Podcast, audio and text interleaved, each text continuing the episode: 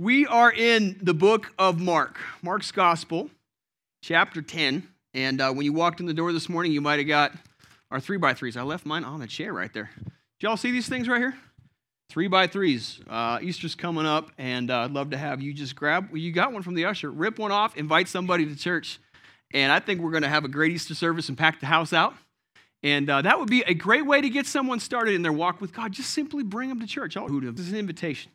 I'm praying uh, for you to invite somebody. I've already got a, two people I know who to invite. I'm praying on the third one. Mark chapter 10, and I'm going to study from the book of Mark. Now, Mark is the shortest of the synoptic gospels. That's a theological word that means Matthew, Mark, and Luke. They all share the same stories. Mark is also the most vivid gospel. We said it reads like a movie. And here's Jesus on his journey, and he's going from Judea to Jerusalem and ultimately on his way to the cross, which is what we're going to talk about this morning. Mark chapter 10, verse 42, 43, 44, 45. I want to read these verses and pray. It says that Jesus called his disciples to himself and said to them, You know that those who are considered rulers over the Gentiles lord it over them, and their great ones exercise authority over them. But he said, It shall not be so among you. Whoever desires to become great among you shall be your servant. And whoever of you desires to be first shall be a slave of all. For the Son of Man, he said, did not come to be served, but to serve and to give his life as a ransom for many. Let's pray.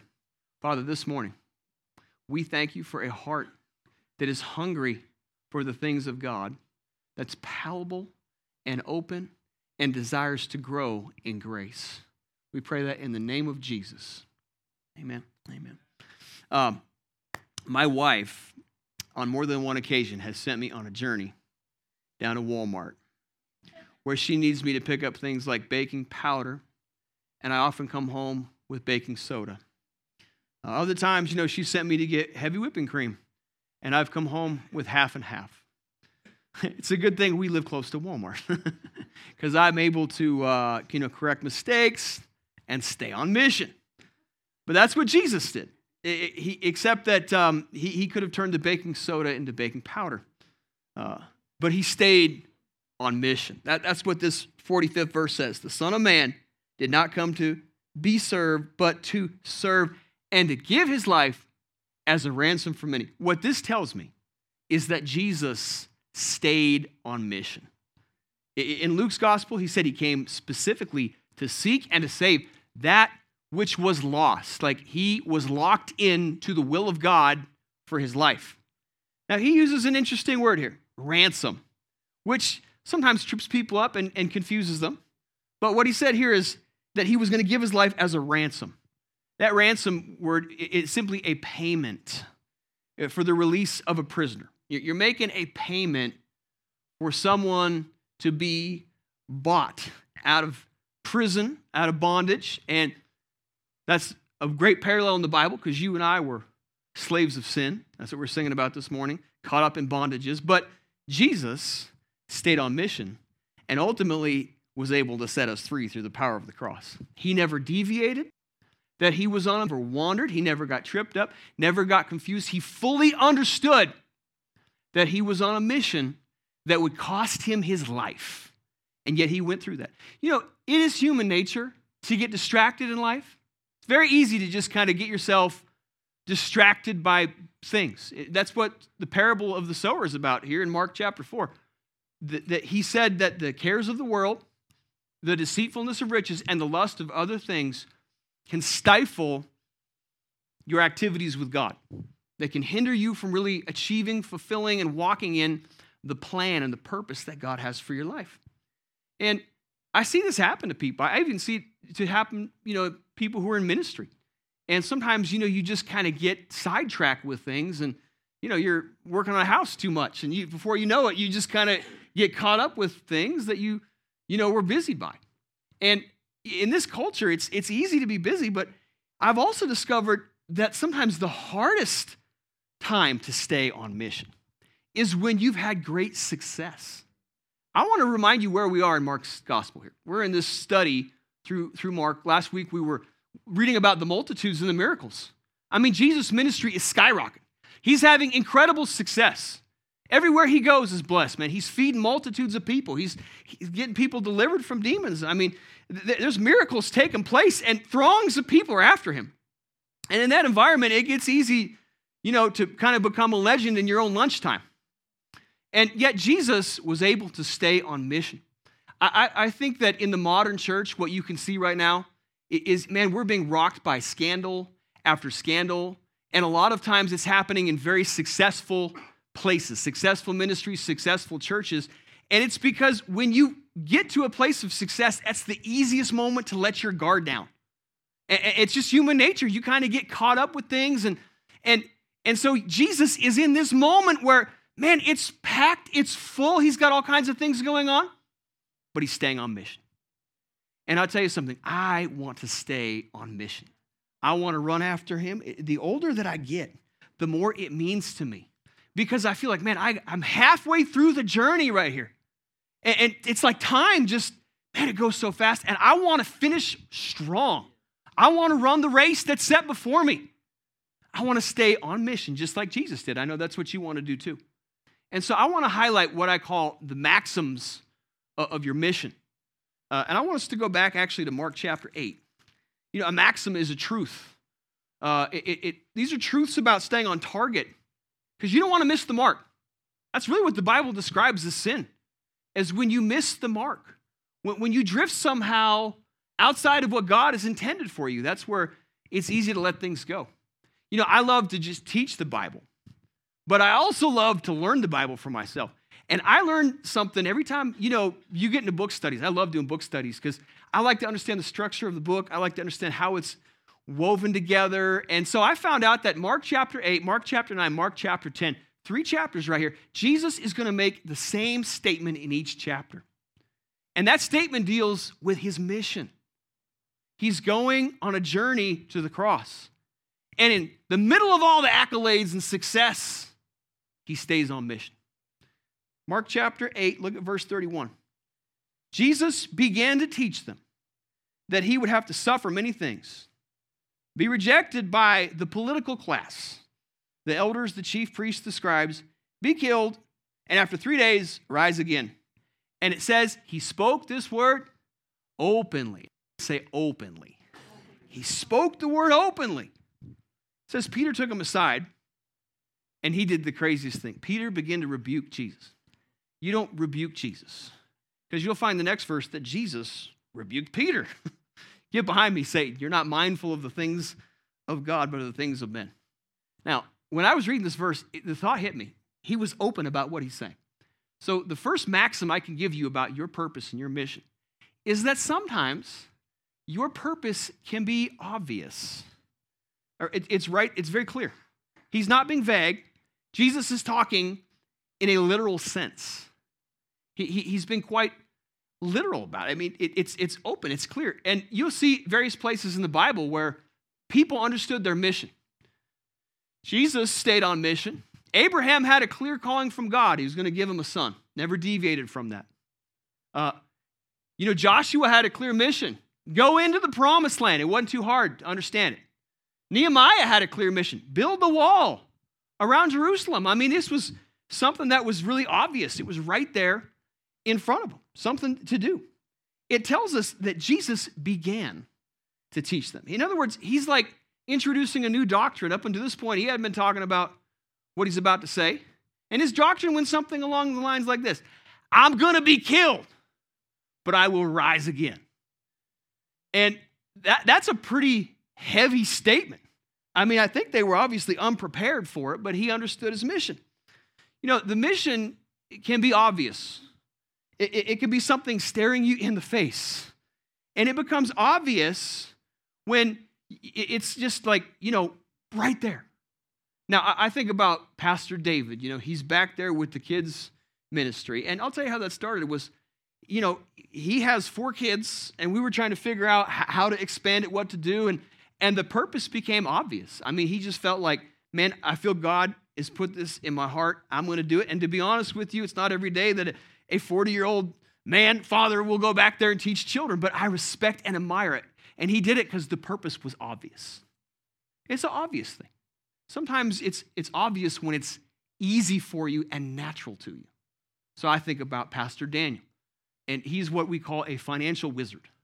Actually, Jessica, his wife, is the wizard, but he does a good job with stewardship.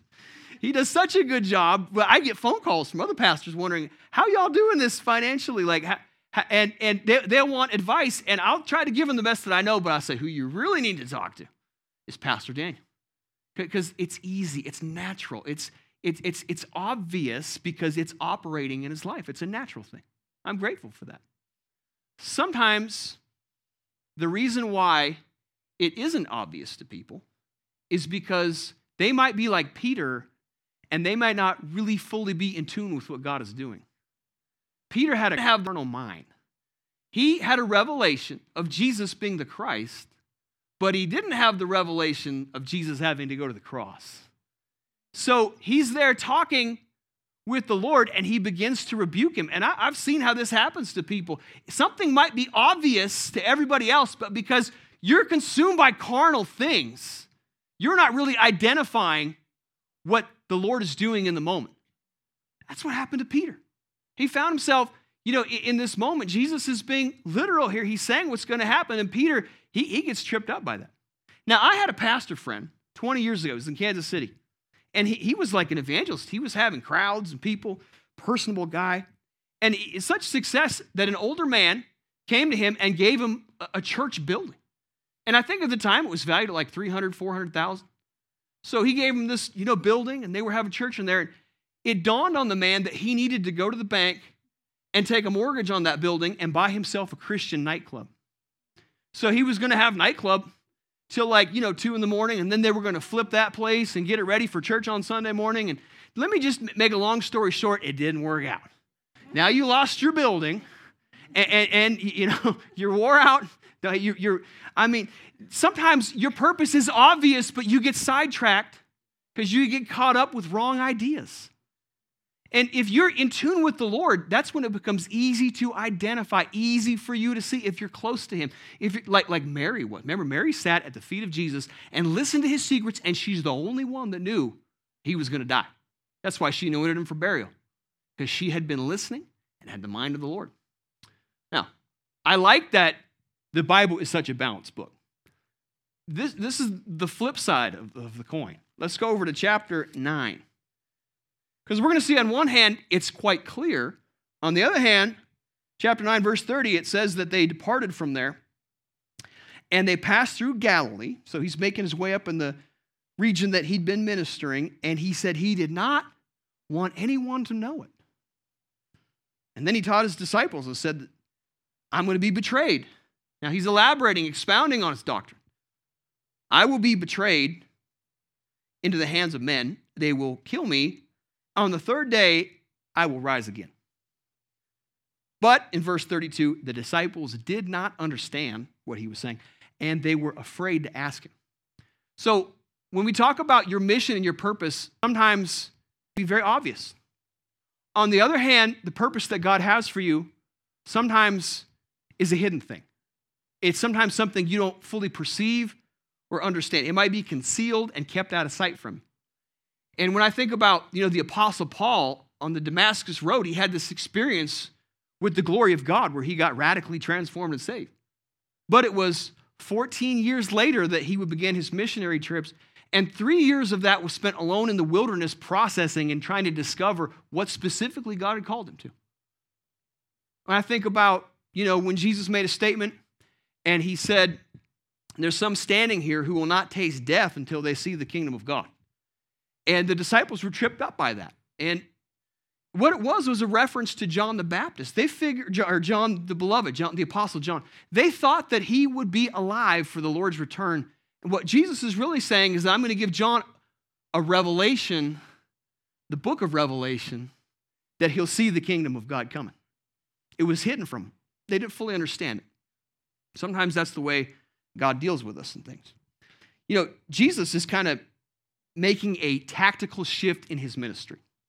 It says that he did not want anyone to know it. He's, he's making this intentional shift.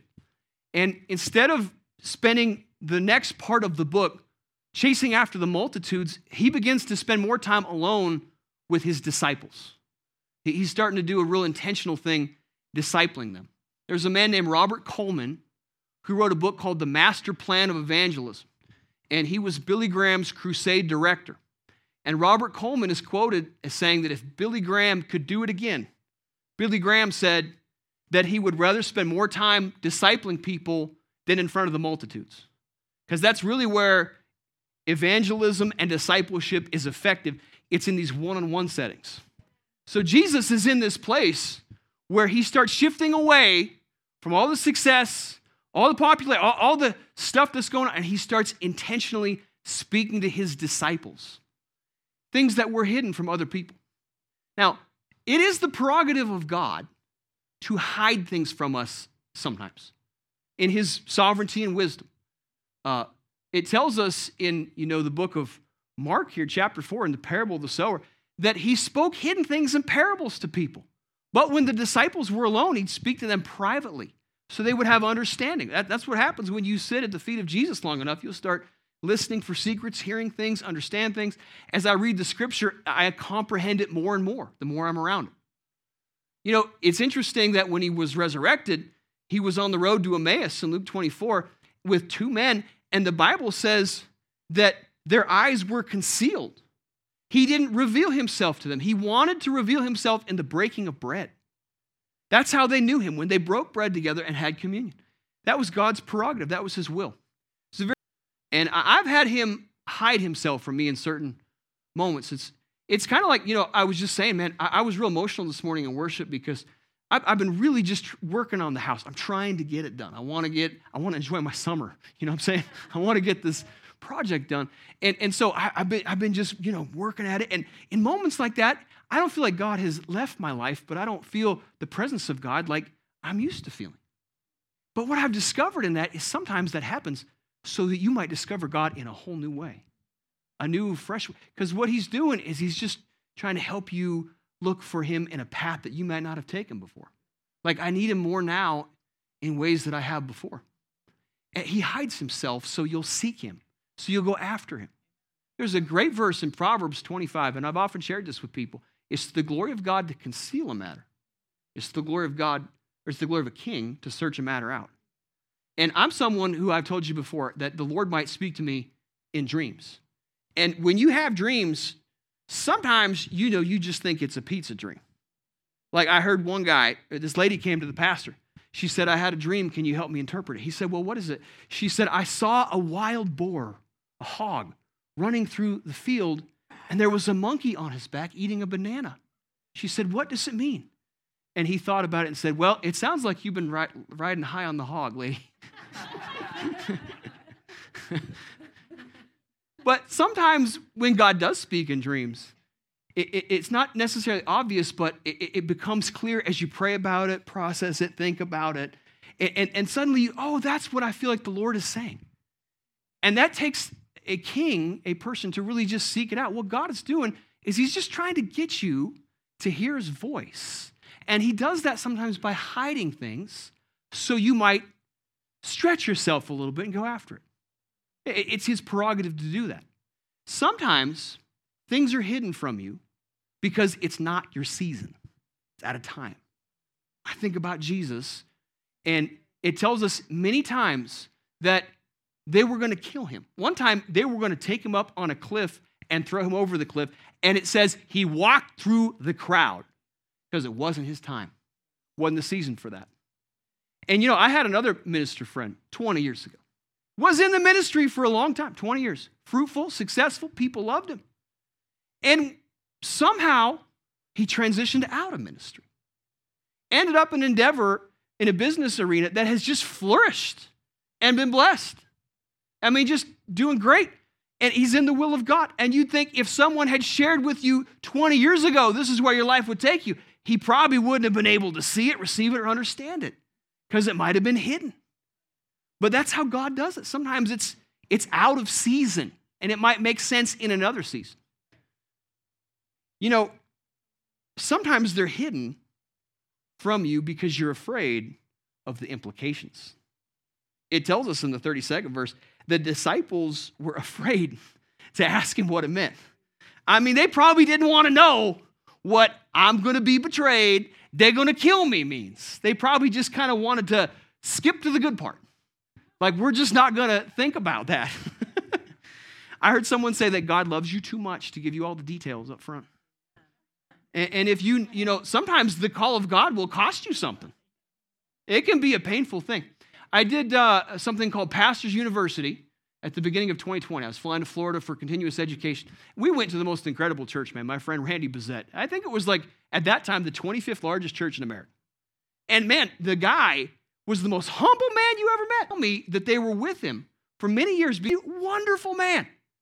And his staff would tell me that they were with him for many years because he was so kind to them. And I began to ask, you know, about the history of the church. I found out that he started his church. It was in Sarasota, Florida, you know, like I think in the year, you know, 2000 or the late 90s. And, and at that time, there was 11 church plants in that county. And his church grew to be the largest of those. And, and it was like only three of them that had succeeded after all that time. And Pastor Randy, what happened to him, he had some people that planted with him that were his close friends. They'd take trips together, go on vacations. And I don't know what happened. Someone got bitter and offended along the way. And boy, did they try to do him in. Uh, his associates stole the church database. So he lost all the tra- records of people giving, I mean, everything got taken from him. They were slandering him. They were calling the cops. I mean, all kinds of crazy things. And, and if Randy had known the cost that it was going to be, he probably wouldn't have wanted to fulfill what he was doing. When you start something, sometimes it can be, you know, daunting to you if you know what it would take along the way to get there. And, and that's what Jesus is telling these disciples, but they don't want to hear it. They're a little bit afraid to ask what this fully means. It was a hidden thing. So sometimes, you know, God's purposes, his plan, his mission is right there in front of you. Sometimes it's hidden. You got to seek it out. You got to search for it. You, you got to be curious about it. You can't be afraid of it.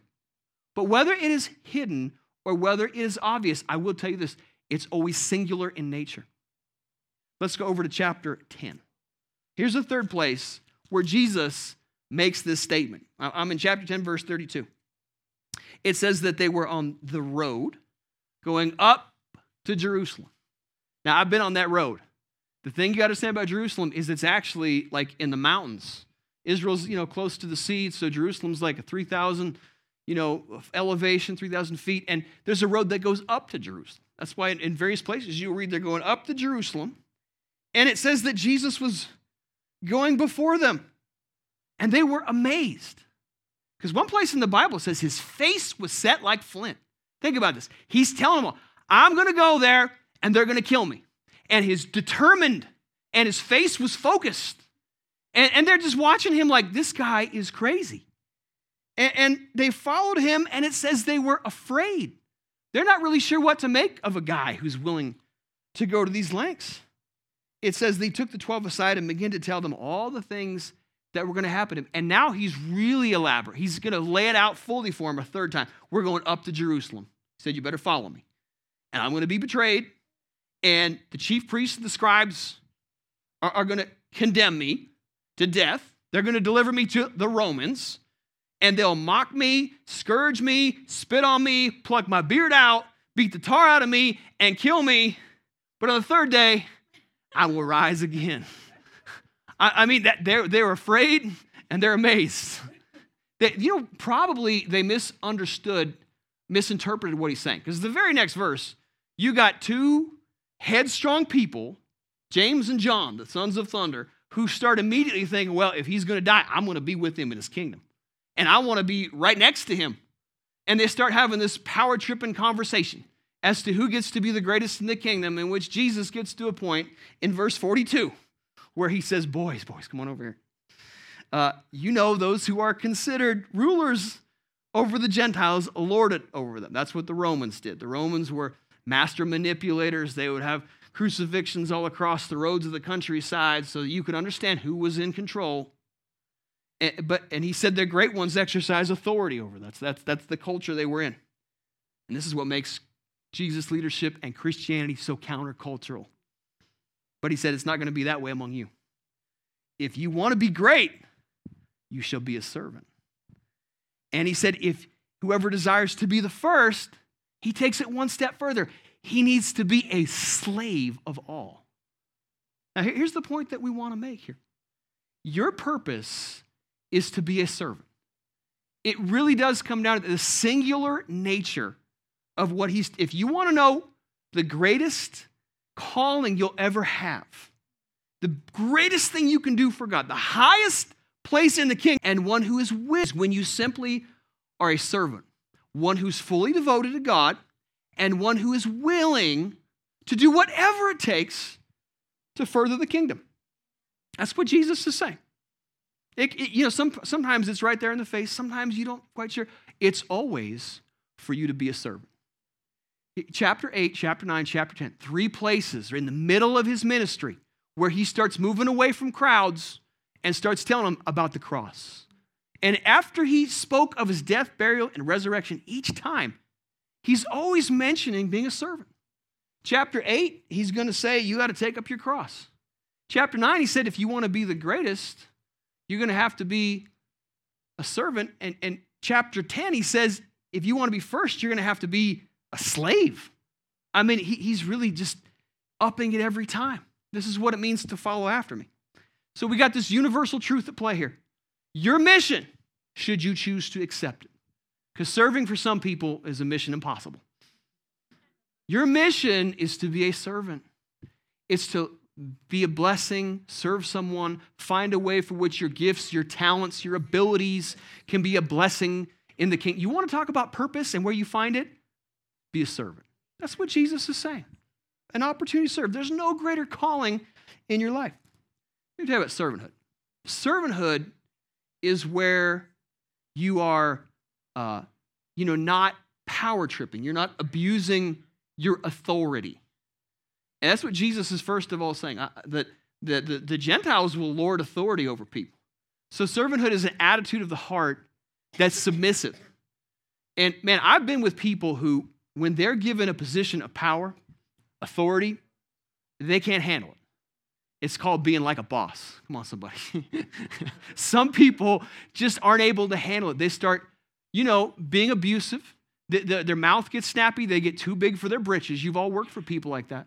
And I've met ministers like that. I remember my sister was in high school, and you know she had a, a, a youth pastor stand up, and, and, he was trying to encourage her to, to get involved. He got up on a table, and and he said, you know, there's this side and there's this side. You got to make a decision what you're going to do. I mean, she was pretty scared, and he almost fell off the table and made her laugh and calmed her down. but it's hard to follow people when when, when they can be abusive, when, when when it feels like that they're real heavy-handed with you. You know, in India one time, I met the most humble man. His name was Hanuk. And he blessed me because in India right now, it's like increasing in the, um, in the Christian martyrdom and Christian persecution. It, it, I mean, it's really incredible. If you have a church in India, they're going to set you down. They might kill you reading about beatings all the time. Now, Hanuk, he, he just goes from town to town on his little motorcycle incognito, and he's planted, you know, dozens of churches in India, it might just be three people in a home somewhere, but he'll go with them. Every chance he got doing that, it could be his life. But he, man, when I was with him, every chance he got, he'd try to serve. He'd try to be a blessing. I have never met someone so humble and a servant in my life. And I'm telling you, heaven's going to be, that, that's where the reward gets great in heaven. I mean, around the world, you meet people who love God in incredible ways because they really are servants of His. Now, uh, servanthood really has to do with the, the ability to stay away from ambition. It, it's not ambitious. James and John were ambitious. They wanted recognition. They, who, who is going to be at the seat with Jesus in heaven? They, they, they were looking for that opportunity to be right there. I found that if people are ambitious, it's hard for them to be a servant. They seldom serve, or sometimes they, they serve with the intent that they might be seen. That's really what's driving them. And, you know, I, I just remember watching a Barbara Walters special. How many of y'all remember Barbara Walters? Yeah, and you know who she had on there was Billy Graham.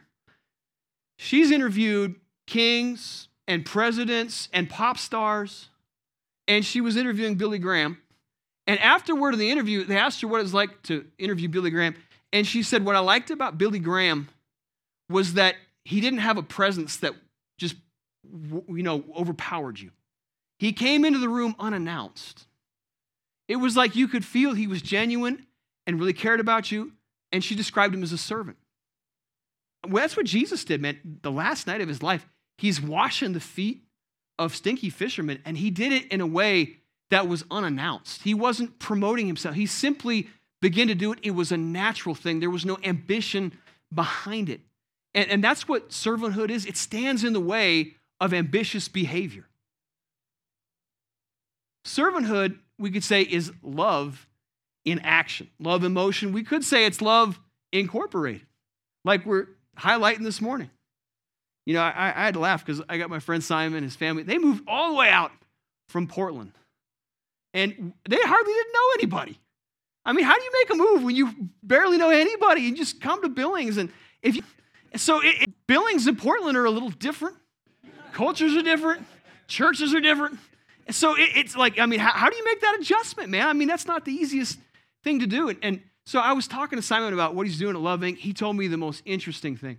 He said what they really needed, because they're helping people, you know, who need to learn how to budget, take care of themselves, you know, helping people who are really down and out. And they said, man, the biggest way you could be a blessing is if you could watch kids in your home while they're in the classes. And Simon said, well, I don't know that I, I would be, you know, the best utilized at that. I don't know if that's my skill set, but I'm willing to do it. And that's called being a servant. That's what it means to just say, I, I will do whatever it takes and, and demonstrate a level of servanthood and love towards God. Man, the greatest thing you can do with your life is be a servant. That's what Jesus said. Be serve somebody. With man, that, that's what he's emphasizing in the middle of this journey he's on. Crowds, miracles. He's telling them in secret. He's telling the disciples, be a servant. Now, Jesus stayed on mission, probably because he didn't go to Walmart shopping for things. I mean, he, he, he was able to stay on mission. He didn't have his wife tell him to get baking soda or baking powder, whatever it is. I need pictures and screenshots sent to me. Let me ask you about your mission, man. Are you staying on mission? Are you staying on point? Are, are, are you really pursuing and following like you need to be? I would bet that there's people in the room and God is calling you to something that's so obvious. You know, you know is. You see it right there in front of you. It's very clear to you.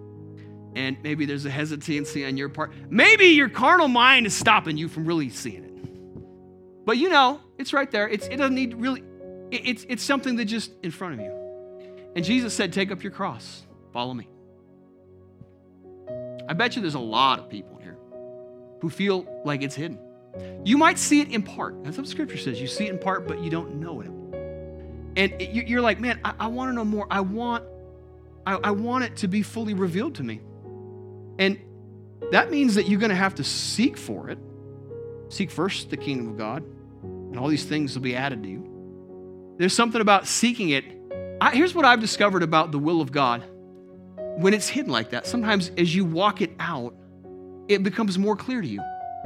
Like, like you're just moving in a direction and you're not quite sure, but if you feel led that way, it, it suddenly starts taking shape. It starts making sense to you. That's the will of God. And He's doing that to stretch you, to grow you. He's doing that because He wants you to find Him in a new way. Yeah. Or it could be that you just understand the will of God is for you to be a servant. Who are you serving? Are you serving someplace? Because that's really where incredible things happen. A spouse that you need to do a better job serving, maybe finding opportunities.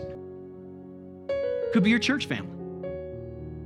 Finding opportunities to be the servant God has called you to be is your chief end. I'm not talking about being codependent and overextending yours. I'm talking about you really fulfilling the call of God and his purpose for you. That's what Jesus is saying the whole time. And I want to pray that you would know the will of God, know your purpose, stay on point. How many of you want to be on point in your mission? Yeah, I want to pray that. Father, in Jesus' name, I'm praying over this people. I'm praying that they walk with you and grow with you in a new way, in a fresh way, in a way that is uplifting and encouraging. And I pray for clarity in the call of God. They see it's not, not a mystery, that it's, it's revealed, fully known, we could walk it out. I even pray for people who are on the fence that it's time for them to just step into that, start moving. And I pray for people who've been beaten up, distracted, hurt, frustrated, to step into that call of God for their life. In Jesus' name. Now I'm sitting here in church. I see my buddy out there back on the couch, Mr. James Bonner. He had a little knee problem. And James, you're just on my heart as I was praying because God has used you in so many ways before, particularly as an evangelist, man, sharing your faith everywhere you go. Can you just stand up back there? I want to pray over you. I want to pray that God continues. To look at that. He had to get up and hobble. Lord, heal that man fully after his operation. I pray that he's going to be back in good shape. And I pray, Lord, in the name of Jesus, you continue to use him as a servant. James, I- am looking at you. It's strange. There's a light behind you from the from the uh, mirror, and I'm telling you, it's just lighting you up. The Lord's highlighting you because God has got greater things ahead of you. And I want to challenge you not to be discouraged. Don't grow weary in well doing because God will reward you in due season. Come on, buddy. Proud of you for all you've done for the Lord. Amen. Amen. Yeah. I um I had to laugh because I'm, I'm watching like you know the Russians invade Ukraine. It's horrible. Grateful for your generosity and the offerings we took. Now every time I sign in somewhere, I got to go through like three security points because they're telling us all about cyber warfare, how real that is, right? And I was reading up about it, and they got this thing called ransomware. Anyone understand what ransomware is? Ransom, it's a term you've heard. It's, it's, it's about malware or cyber warfare stuff that they, they put. It's, it's, a, it's a computer virus. And, excuse me, it's not. It's called ransomware. Ransomware. Somebody say ransomware. Now, ransomware me is a virus, and when it's on your computer, it will seize everything. It will stop it from working until you pay a ransom with like Bitcoin or cryptocurrency, which is really hard to trace. So you've got to pay the Russians or whoever it is that's hacking your computer, probably the kid down the street in his mom's basement. You got to pay that ransom in order for you to get access back to your passwords and all your computer stuff. It's called ransomware. And it can be very expensive. But you know it was more expensive than that is the price that Jesus paid for your soul and he became a ransom for people. And here, here's what happens when you're outside of the will of God or you've never met him or you don't know him you never really reach your potential. Your assets are frozen. You're not really able to fulfill purpose in life. There is no purpose and meaning and enjoyment outside of a relationship with Jesus Christ. Amen. He paid a ransom for our souls, man. He bought you on Bitcoin. Actually, he bought you with blood. A great price for your soul, right? And every head bowed, every eye closed. If you don't know the Lord, I just want to give you the opportunity this morning to understand, appreciate, know the price that was paid for your soul. And if you need to know that price, if you never had his blood cleanse you, I want to give you an opportunity this morning. We'll pray with you. You can know God, understand the price that was paid, walk with him. Amen. Amen. Amen. All right, will you stand up with us this morning? I want to just thank you all for coming out to Bethany Church today. What a great day to be in the house of God. And I want to remind you that Easter's coming. We got three by threes. It would be great if you became an evangelist and invited somebody out to church. You could just drop it off somewhere in one of those restaurants where they have business cards, put up on a wall somewhere. Think about two, three people you can invite. A personal invitation goes a long way. This is the season, and I'm telling you, the hour is late. And it would be great for you to bring someone with you to the house of God. You could change a life forever. Amen, amen. If you want prayer, the altars are open, and we got some information about Love Inc. If that's something in your heart, we're grateful for the work that they're doing. Let me just say one more thing about Love Inc. that's so great is all of us as churches are working together on it. And I love the unity that exists there. I love that you've got a bunch of churches coming together in our city. I'm grateful to live in a city like that, that we can all do that together, and it blesses my soul. So we love you. We'll catch you all next week. God bless you.